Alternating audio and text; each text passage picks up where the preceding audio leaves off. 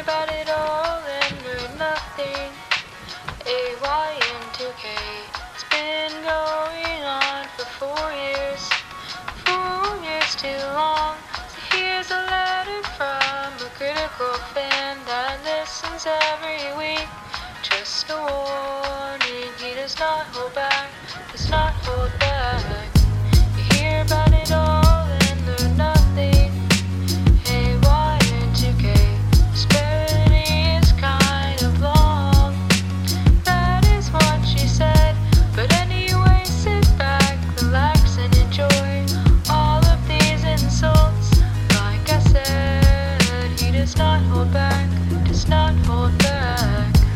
Quinn, you guys probably know me, but I'll go by Stan. I thought I'd write a letter, but it turned out to be a rant. You did the 100 recap rap, which wasn't really bad, but I thought I'd do you a favor and cover the last 100 you've had.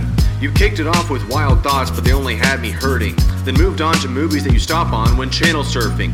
I stumbled upon your podcast in a similar fashion. Now I wish you two would just stop and find another passion. Free samples was okay. Thank God your podcast is free. Your own parents wouldn't listen to it if there was a fee. You hopped on the Baby Yoda train, which I can hardly blame. But if you're gonna talk about my man Grogu, you better use his name. Christmas episode on Christmas was the worst gift of them all. Then you covered decades, and like New Year's, you dropped the ball. Music from 2012 G, that was one of my favorites. It took me back to when AY and 2K only existed in my imagination.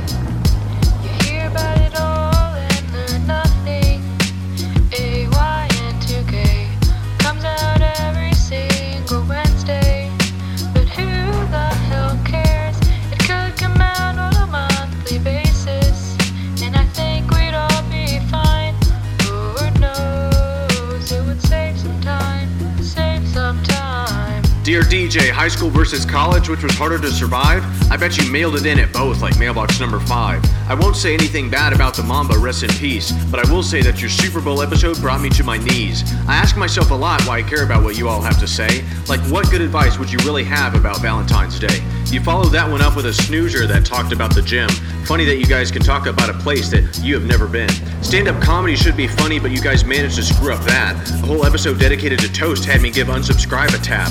Daylight savings time is dumb, I can agree with you all there. The only thing dumber is that guy that you bring in, Isaac Bayer. Staycation, random things, and simpler times were all just average. Then you jumped into the tiger cage, Joe Exotic, free my man, he's a savage.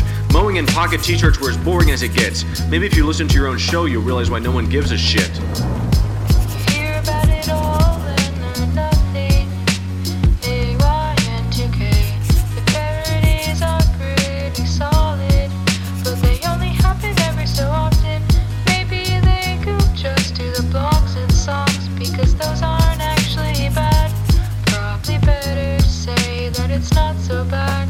It's not so bad. Dear both of you, I hope my message has been easy to understand. If not, here's a list of episodes that I truly cannot stand. 123, John Mayer, Guilty Pleasures and Country Ramblin', music from 96, People You Should Know, and a baseball game clip hanging. Random Talking, Joey Chestnut, Shopping Carts, Dealing with Stress, Social Media, Alternate Universes, and I Left Out Pets. I was going to mention every single episode from 101 to 199, but I simply don't have the patience, and I sure as hell don't have the time.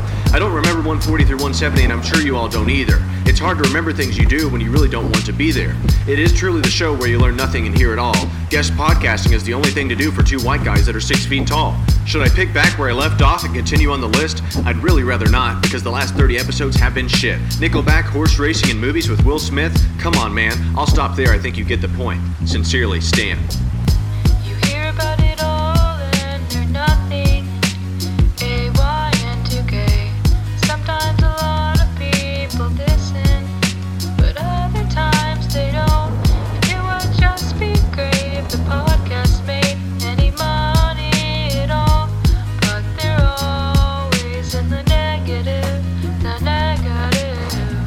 Dear Stan, I meant to write you back, but I've just been slammed with stuff. This is DJ, and after reading all these letters, I've seen enough. Why are you rooting against a small town podcast like ourselves? Our show is so popular, it's practically flying off the shelves.